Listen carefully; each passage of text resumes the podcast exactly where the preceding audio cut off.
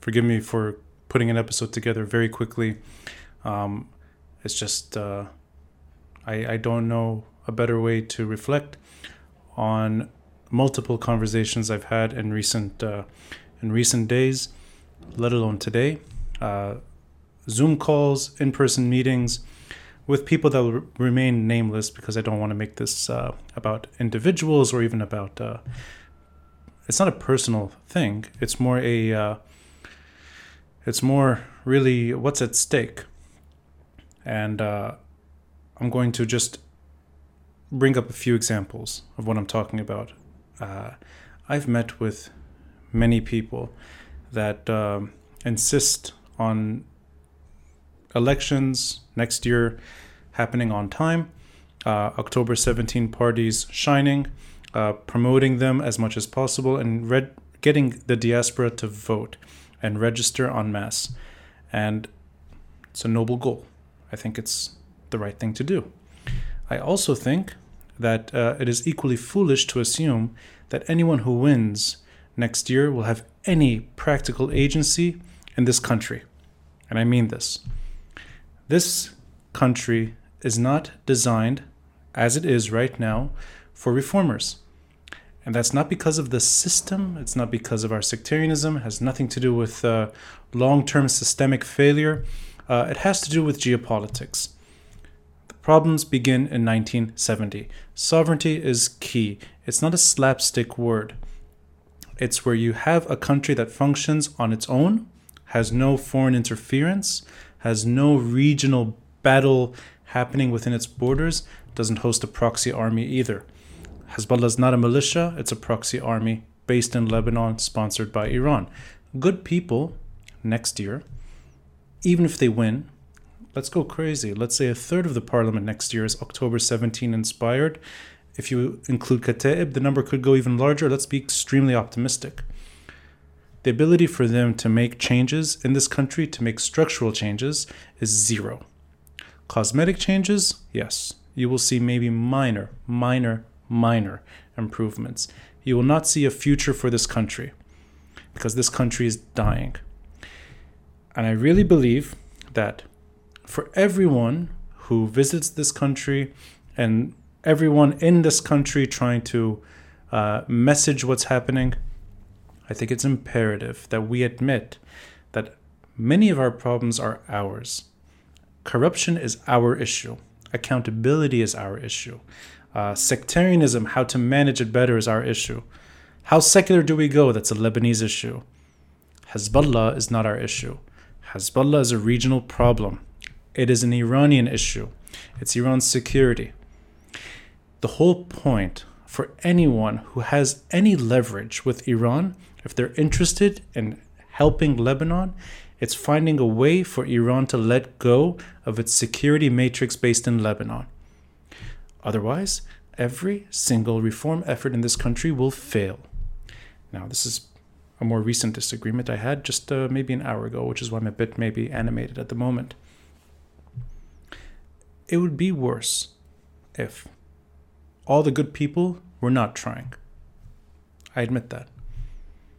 If people were not challenging the status quo, if relatives of assassinated politicians, if the port blast victims, the relatives of the victims, loved ones, if they were not still trying, yeah, we'd be in a worse state.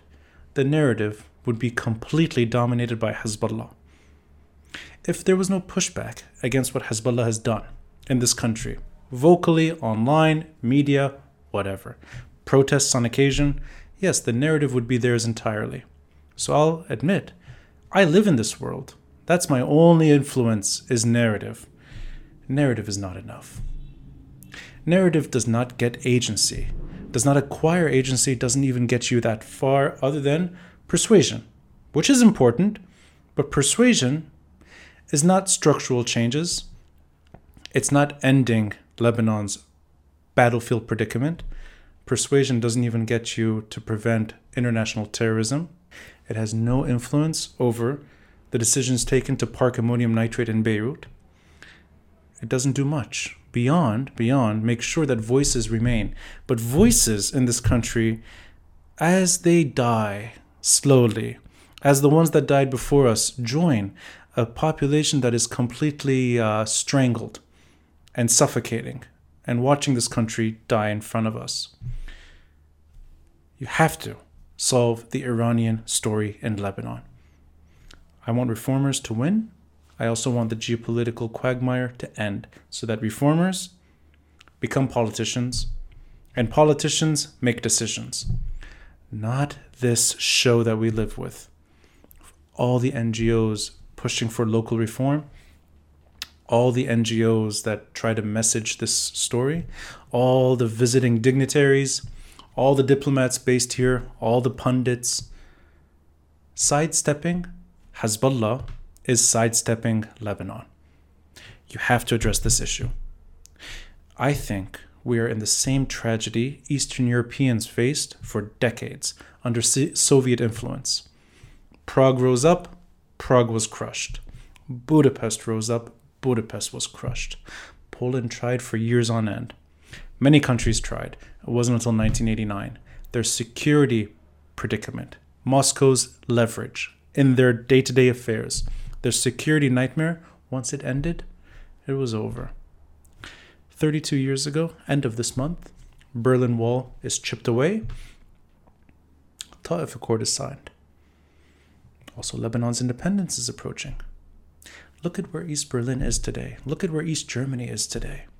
Look at what reformers do in East Germany. Look at what reformists do throughout the East, the former Eastern Bloc. And look at what happens to reformers in this part of the world. Here they're killed or they have no affect. There they shine. Sometimes they lose, but long term, things improve. And those countries are lasting. and They're healthier, far healthier than they were three, four decades ago. Look at us, slowly dying. And then there's talk about trying to internationalize the port blast investigation. Sure, if you could one day get the Lebanese state to agree. Sure, it's a good step.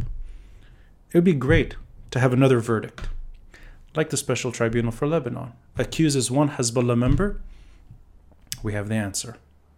16 years, 2005 to 2021.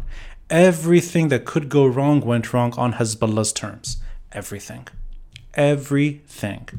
Hezbollah escapes justice. The verdict has no impact. But yes, the population has solid evidence. It would be great to have more solid evidence of their involvement, yes.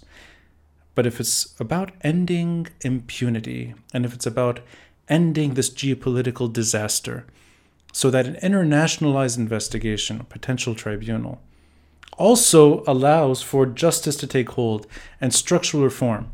If that happens, then yes, we're on the right, we're moving in the right direction.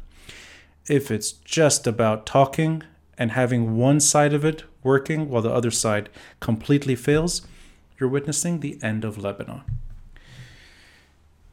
And if one day the temperature goes down because Iran is extremely unpopular here and Hezbollah cannot survive a civil war in this country, you'll see Russian backed Syrian influence. And they they will be the opposition to Iran in this country. And that's just the death knell of what I call Lebanon, and I know what my parents referred to as Lebanon, and what my grandparents uh, once loved. On that note, thank you.